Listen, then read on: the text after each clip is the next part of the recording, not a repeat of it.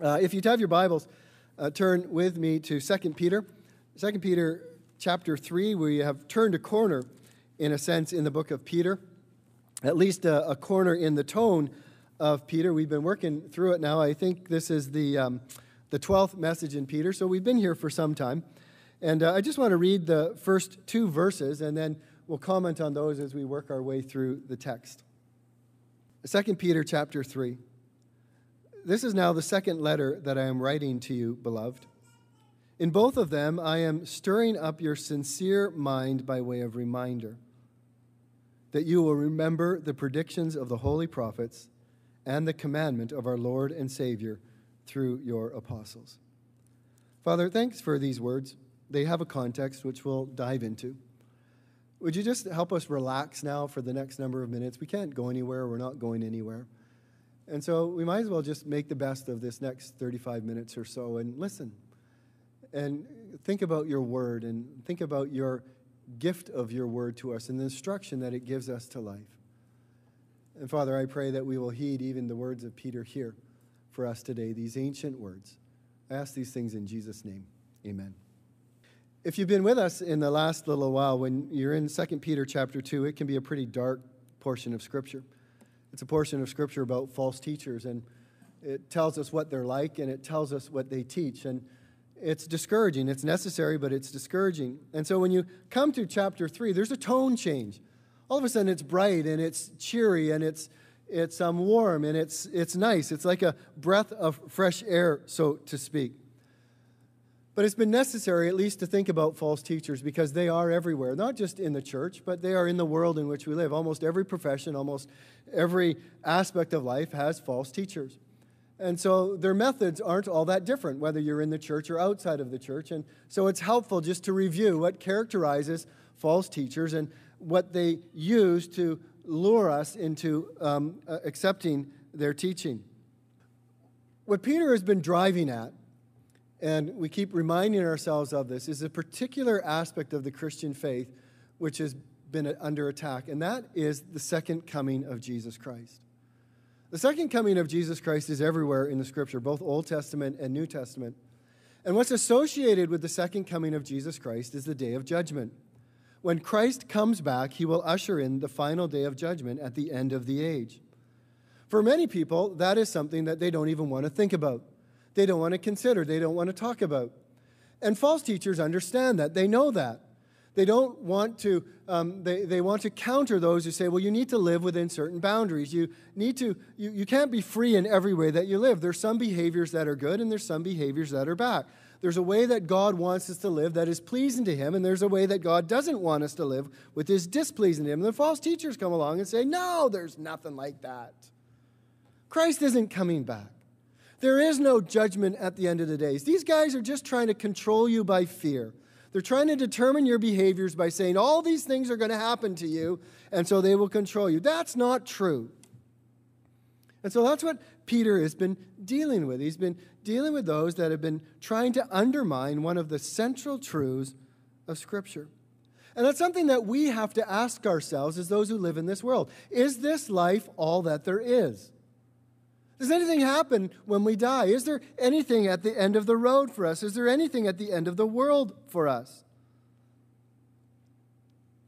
If there is, is it everlasting life or everlasting punishment or a combination of both of those? See, Peter has been covering this ground. In chapter 1, he's been reminding us of all the wonderful things that God has done for us. And then our response to God is to live a certain way. And as we live that certain way, then he says, and these will guarantee or these will make your entrance into the eternal kingdom wide. In other words, Peter has already been preparing us for the fact there is life to come at the end of this age. And then in chapter 2, he has the false teachers who come along and say, no, no, that's just a bunch of, just, don't believe it. It's not true. It's not going to happen. And what Peter is wanting us to understand is that there are different words in this world. There are words that, if we listen to them, will cause us to live this way. And if there's other words that we listen to, they will direct our lives this way. Words always work themselves out in behavior. Who you listen to and what you listen to will eventually determine how you act and how you behave. And so Peter has been describing the kind of life that one will live if one lives in light of no judgment. And that's chapter 2. It will be a life where you follow your passions. It will be a life where you don't submit to any authority. It will be a life of sexual indulgence. It's just a life that's there's no restrictions because there's nothing to bridle those restrictions. And then when we come to chapter 3, Peter says, Well, hold on a minute. Let me tell you why God has delayed the return of Christ. The false teachers will tell you it's never going to happen.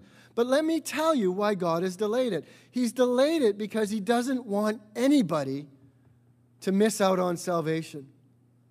The delay that God is giving, so everyone is here today who doesn't know Christ as your Lord and Savior, that is a mark of God's mercy and grace towards you. He's wanting you to turn your life over to Christ and find life in Christ. But he's saying that that day is certain, and how will that day determine the way that you live? Well, he, he lists it for you in chapter 3. He says, If you believe in a final day when God is going to come back through Christ in judgment, then you will live this way. In other words, what you believe will shape your behavior.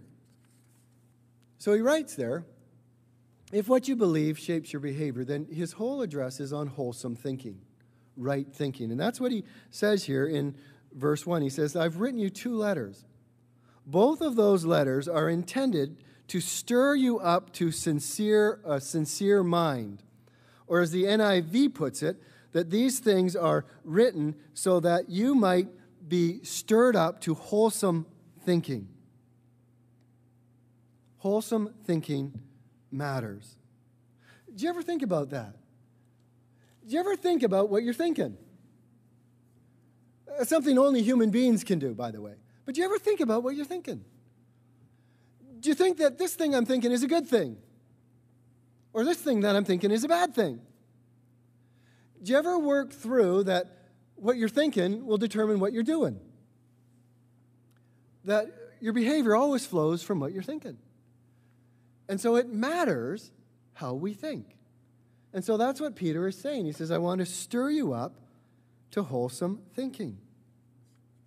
See, false teachers are so attractive, and they have a boldness and a confidence to them, and they have a way with words that stimulates a certain kind of thinking that will result in a certain kind of behaving, which is pleasing to our senses.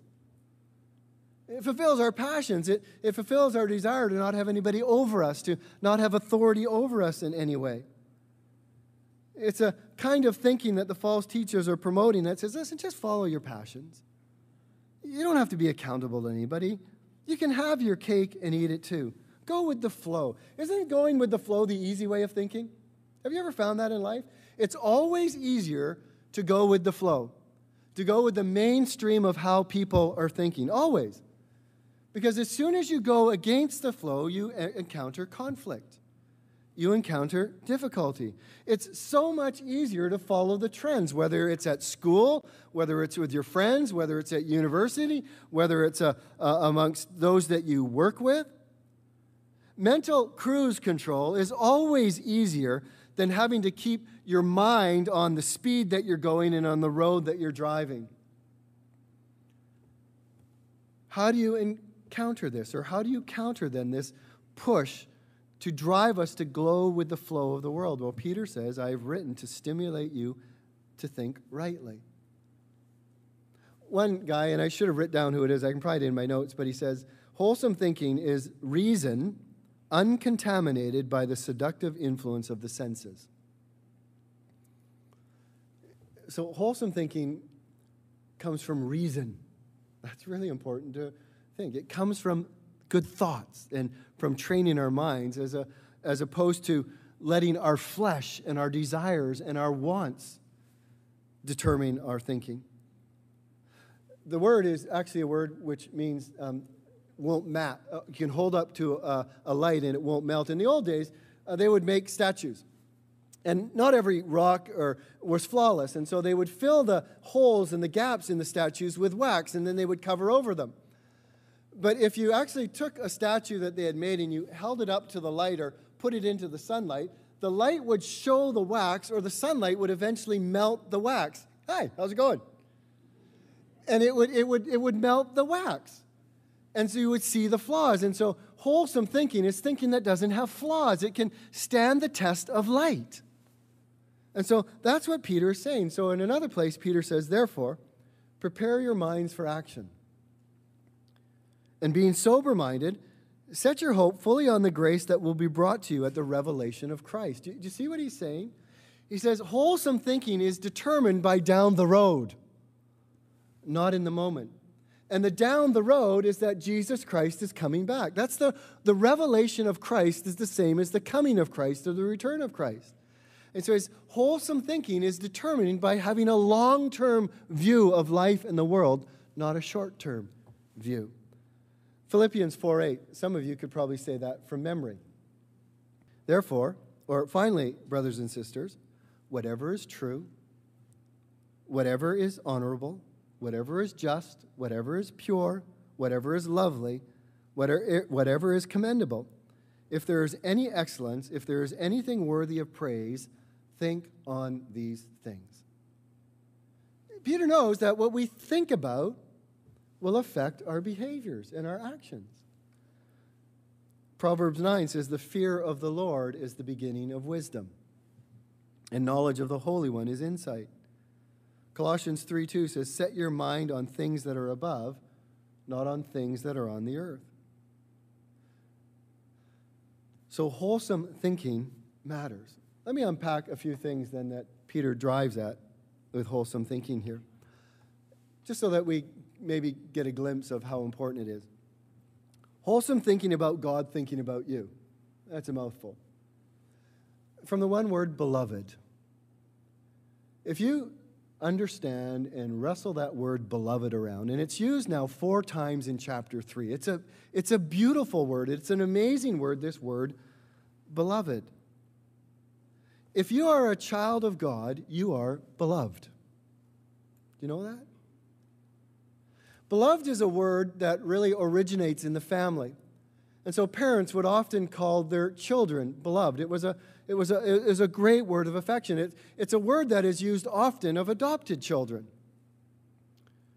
of the, the, the, the love that their parents have as they set their sights on a young boy or a young girl and they adopt them into their family and they become a beloved part of their family. In a way, every single Christian is an adopted child. We've all been adopted by God into his family. And John says, Behold, what manner of love the Father has given unto us, that you should be called sons and daughters of God. This phrase, beloved, will stimulate wholesome thinking because it will stimulate your thinking about God and about God's love for you and your relationship with God. I hope to be preaching on the book of Malachi um, in the fall. One of the first verses of Malachi is a declaration of God through the prophet Malachi. He says, I have loved you. But you know what the people's response to that was? How have you loved me? Shocking. It's shocking that a child of God would ever respond back to God's declaration of love by saying, Really? How have you loved me? But we'll deal with that when we get to Malachi. Jeremiah speaks these words of God as well.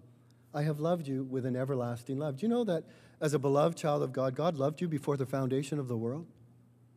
It's hard to wrap our heads around that as people, but God loved us before He ever made this world. It's an everlasting love. Zephaniah is a verse that I often return to, Zephaniah 3:16. For your, the Lord your God is living among you. He is a mighty Savior. He will take delight in you with gladness. With his love, he will calm all your fears. He will rejoice over you with joyful singing. Will that not change the way that you think? Think about God, think about God's relationship with you. To know that God rejoices over you with singing. What about John 3:16? For God so loved the world that he gave. What about Romans 8:32? God demonstrated his love towards you while you were yet a sinner. What about Romans chapter uh, the end of chapter 8? And I am convinced of this that nothing can separate us from the love of God. Well, love of God, neither death nor life, neither angels nor demons, neither our fears for today nor our worries about tomorrow, not even the powers of hell can separate us from God's love. No power in the sky above or in the earth below. Indeed, nothing in all creation will ever be able to separate us from the love of God that is revealed in Christ Jesus our Lord. Are you convinced of God's love for you? Do you know that God has loved you with an everlasting love? Beloved, that is wholesome thinking. Could we with ink the ocean fill, the songwriter wrote? And were the skies of parchment made, with every stalk on earth a quill, and every man a scribe by trade, to write the love of God above, would drain the oceans dry. Nor could the scroll contain the whole, though stretched from side to sky. And I bet you if I said, let's sing it, oh, love of God, how rich and pure, how measureless and strong. It shall forevermore endure, the saints and angels' song.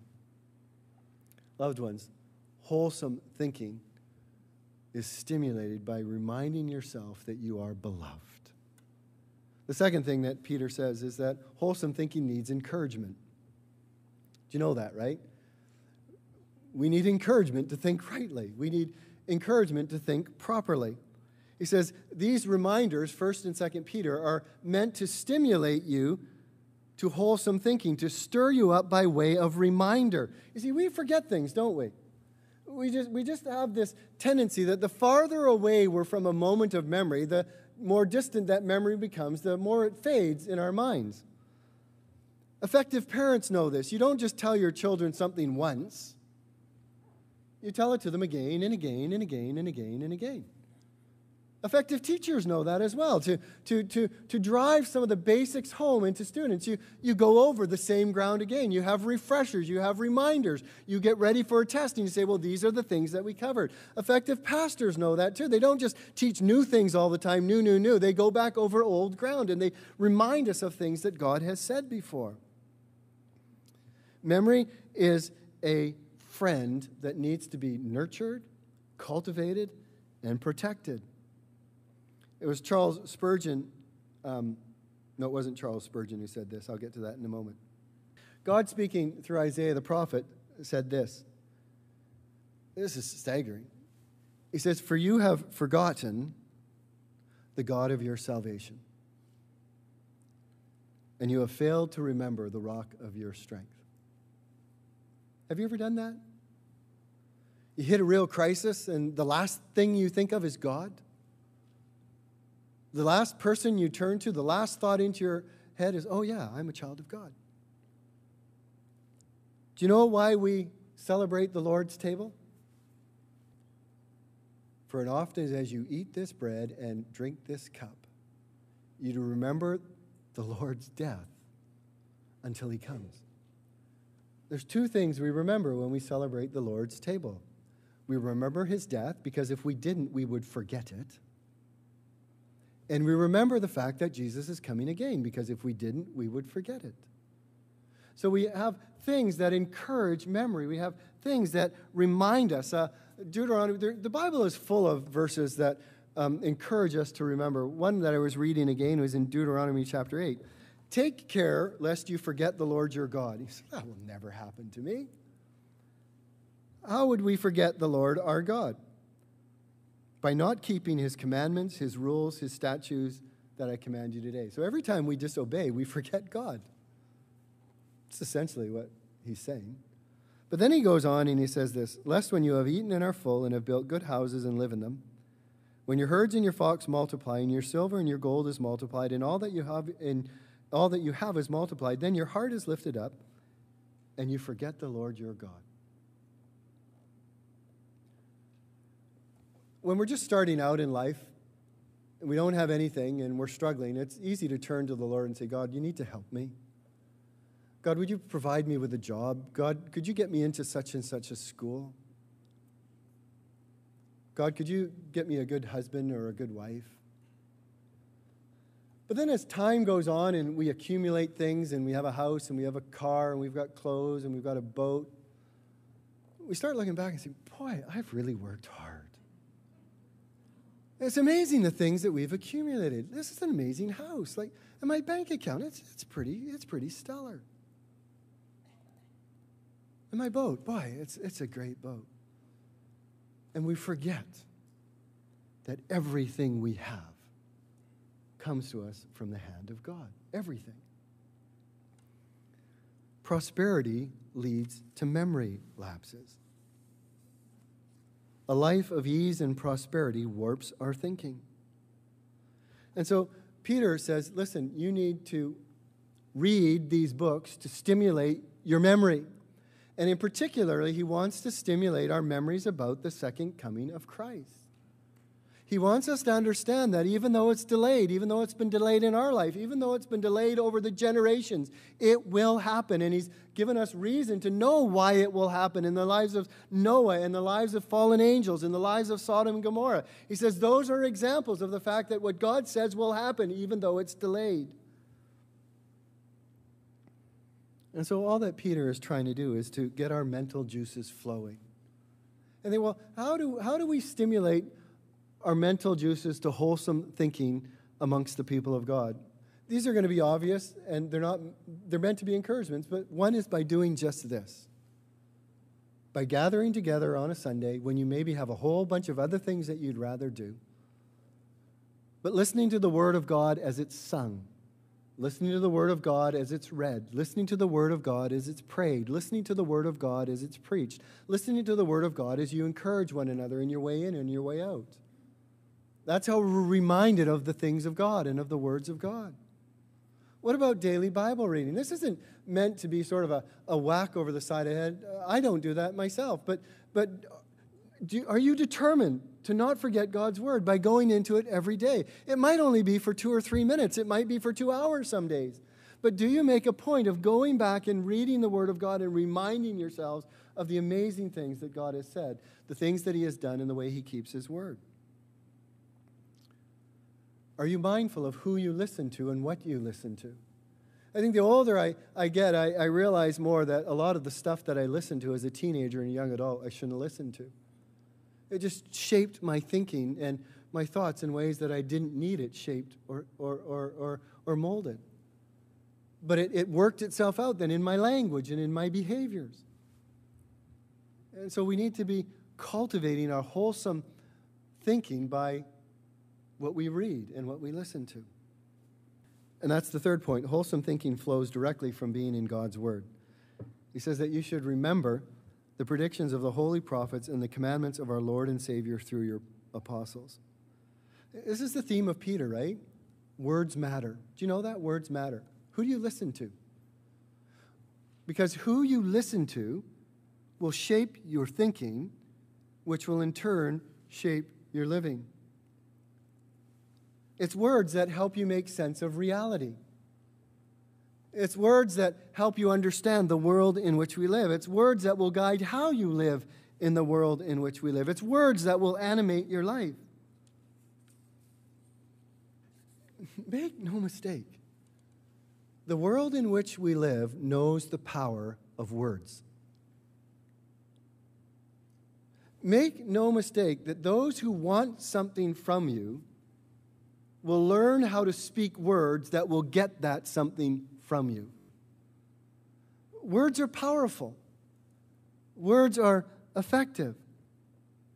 These last number of months, and this is not a comment on, on good or bad, it's just a comment that says these last number of months have shown us the power of words to shape behaviors. So, without hesitation without qualification, people makes clear that words matter. Peter makes clear that words matter. The Old Testament scriptures, the holy prophets, and the New Testament scripture, the words of the apostles who followed the Lord's commands. Why these words? Why these words? You can go to any library around the world, some of them are massive, with tens of thousands of volumes of words.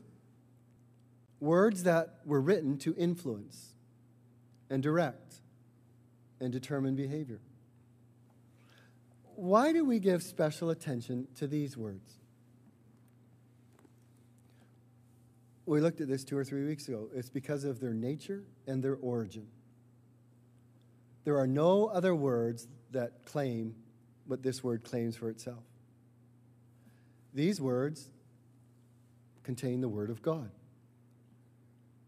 In everything that these wor- words write about, they speak truth about them. And what's more is these words have not come from human imagination. In other words, uh, people didn't sit down and say, I'm going to write a word of God today. These words have come directly from God through men to us. That's what we mean by inspiration.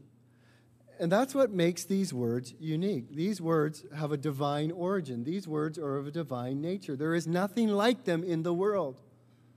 And so Peter's saying you have to make a choice in life. You, you got to choose which words are you going to listen to? Are you going to listen to words from the God who made this world, the, the heavens and the earth and sea and everything in it, the God who made you, the God who knows you inside and out, the God who created you in your mother's womb, the God who knows the end from the beginning, the God who knows everything? Are you going to listen to his words?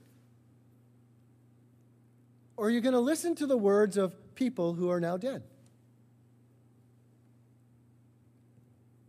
Are you going to listen to the words of people whose words change weekly, monthly, yearly? Psalm 1 says, Blessed is the one who walks not in the counsel. Notice the words. Blessed is the one who doesn't walk in the words of the wicked, or stand in the way of sinners, or sit in the seat of scoffers. Words, words. I don't listen to those words. But he says, But his delight is in the law of the Lord. And on his law he meditates day and night. He is like a tree that's planted by streams of water that yields its fruit in season, and its leaf does not wither, and all he does, he prospers. Words. Words determine the outcome of our life. Here's what Charles Spurgeon said A Bible that is falling apart is usually, or usually belongs to someone who isn't uh, it's helpful to remember that. It doesn't mean we won't have troubles, but it, it means that our, our, our world will be largely a safe and secure world because God is speaking into our lives. So again, Peter is referencing specifically the words of the Old Testament and the New Testament that speak about the coming of Christ and the coming day of judgment. Which, by the way, I think it explains why there is so much attempt to undermine the truth of a final day of judgment and of the coming of the Lord by the devil. Doesn't it make sense that he will do everything he can to undermine it, to, underta- to attack it, to mock it? Did God really say? Have we heard those words before in Genesis chapter 3? Did God really say that Christ is coming back again? Doesn't God really just want to not let you live the kind of life that you want to live. His tactics haven't changed, his methods haven't changed. Yes, God really did say that he's coming back again. In 23 of the 27 books of the New Testament, they clearly reference the second coming of Jesus Christ. Of the four that don't clearly reference, two have an allusion to the second coming of Christ. In 260 chapters of the New Testament, there are about 300 references by the apostles to the return of Jesus Christ. You cannot read more than a page of the Bible, in the New Testament in particular, without being reminded that Jesus Christ is coming again. Wholesome thinking is stimulated by thinking about God, how God thinks about you. Wholesome thinking is stimulated by reminders in the Word of God. Wholesome thinking is stimulated by reading the Word of God. Wholesome thinking means thinking rightly about Jesus Christ. He says there that I want you to remember the predictions of the holy prophets and the commandment of our Lord and Savior. It certainly reminds us of a, a reality, doesn't it, that Jesus was on this earth and spoke. That's how we have his words, because he came to earth and he spoke. And those words have been recorded by the apostles for us. But then he reminds us of a reality and this is such a hard reality for all of us to submit to, but it's the reality that Jesus Christ is Lord. Every single one of us wants to live our lives on our own terms. We, we deceive ourselves in thinking that nobody has authority over us. Well, you are always under somebody's authority, whether or not you recognize it or are willing to recognize it. But there is no better and no safer and no warmer and no wonderful authority than submitting to the authority of Jesus Christ as your Lord. He says, My yoke is easy, my burden is light. He knows what is best for us. He knows what is safest for us. He knows what brings us the most joy. He knows what brings us the most satisfaction. He says, Certainly, follow me, submit to me, and I will lead you in the paths of righteousness. I will lead you beside still waters. I will guard you in the valley of darkness. I will, my, my goodness and my mercy will follow you all the days of your life, and then we will dwell together in the house of the Lord forever. Just, just, just bring your life under, under me. Allow me to speak into it. Allow me to guide it. Submit yourself to me. The Bible is very clear that at the end of this age, every knee will bow and every tongue will confess that Jesus Christ is Lord. Peter says, right now, just submit to his lordship. It's, a, it's not a horrible thing, it's a wonderful thing. Who do you submit to? And secondly, Notice the second aspect of that relationship our Lord and our Savior. You will stimulate wholesome thinking if you remind yourself that Jesus is your Lord and all that implications for your life, and that Jesus is your Savior. Do you think of that?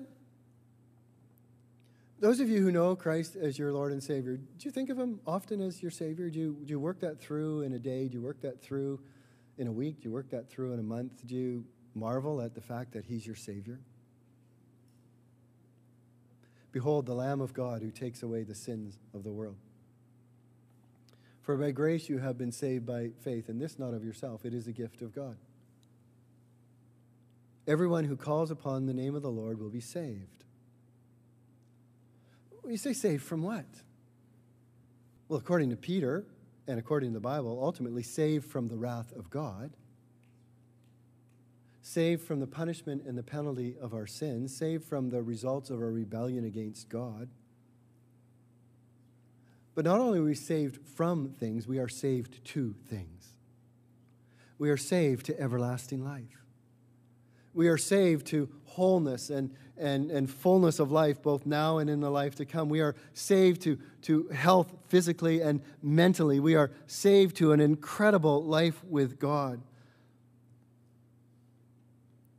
As the songwriter said, Hallelujah, what a Savior.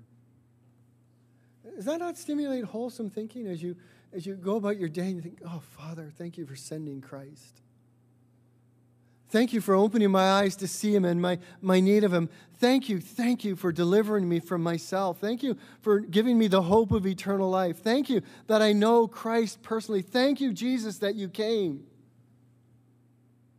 And as we think about Him as our Savior, that will also influence the direction of our life and our behaviors. And finally, really shortly, wholesome thinking will deliver you from destruction. This is a general statement, but I won't go into chapter verse 3 this week, but he says, um, knowing that, first of all, scoffers will come in the last days with scoffing, following their own sinful desires. See, Peter is just giving us another warning here, another reminder. He says, behavior has consequences.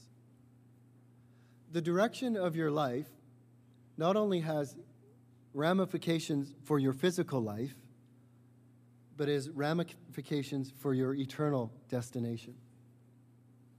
It's not meant to be a scare tag. It's just the reality of God's word to us today. It's the reality of our own hearts. Ecclesiastes says God has put eternity in the hearts of everyone. There's not a single person here who at some point does not reflect on the fact is there more to life? What happened when my grandpa died? What, what happened when my husband died? What happened when my child died? What will happen when I die? Is there more to life to come? And so we think naturally that there is more to come. And so we need to be careful about the words that we listen to. Because words, some words will lead us to destruction, and other words will lead us to life. We need to think this through because there are some who will come your way with silky smooth language. They will come with wonderfully sounding words.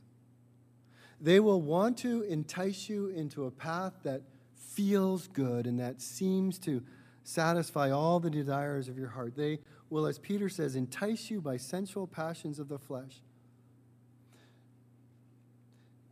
Every, I just need to, every passion that we feel has a rightful place. It's not that the Bible says, oh, you, you can never feel love. You can, you can, you can never want to enjoy um, sexual bliss. You can, they all have their place within boundaries and within restraints, and they have wonderful places. The passion of eating, the passion of sexual pleasure, the, the, the, those are wonderful passions. What Peter is saying is that there will those that will come along and say, You can have unrestrained passion. And if you follow that road, it will lead you to destruction. I, was, I have been reading the book of Proverbs again, uh, and I was reading Proverbs chapter 6 on Tuesday, I think it was. And I thought this is a perfect illustration of words and their power to lead us either to life or to death. And the writer of Proverbs 6 says, My son, keep your father's command don't reject your mother's teaching. In other words, kids, listen to your parents. Particularly if they know and love Jesus, listen to your parents. Always bind them on your heart and tie them around your neck. In other words, keep them in a place of promises. Those, of you who wear necklaces, if you wear them constantly, you know when it's not there. You, oh, where's that necklace? That's the way we ought to be with the Word of God. It ought to be in such prominent places in our thinking that we know that if it's not there, when you walk here and there, they will guide you. When you lie down, they will watch over you. When you wake up, they will talk to you. For a command is a lamp, a teaching is a light, a corrective discipline in the way of life. And then this they will protect you from an evil woman, or from the flattering tongue of a stranger. Words. Words. They matter. Wholesome thinking matters. And so Peter is reminding them, and he's reminding us, to stimulate in ourselves wholesome thinking, because that will put us on the path of life forevermore. Father, we thank you for your word today. And uh, for just this reminder again and again in your Bible, in, uh, in your word to us, that we live in a world that we have so many conflicting messages. And Father, we all have to come to some point in our life where we say, I will listen to this word and not that word. We will make a determination about whose words will guide and direct our lives and which words will shape our behavior. Father, it is so important that we understand the implication of whose words we listen to and which words will shape the destiny of our lives. I thank you that you have given us the Bible, which is a counter to so many words around us. Would you give us the wisdom, the insight, the courage, Father, to evaluate words and say, I want these words because they lead to life, and I want to reject those words because they lead to death? And Father, most of all today, I pray for any in this room or who are watching that don't know you as Lord and Savior. They haven't come to the place in their life where they have recognized that they serve somebody. There's no better person to serve than you. And there's no better relationship to have than a relationship with you as Lord and Savior. Oh, speak to hearts, I pray, in Jesus' name. Amen.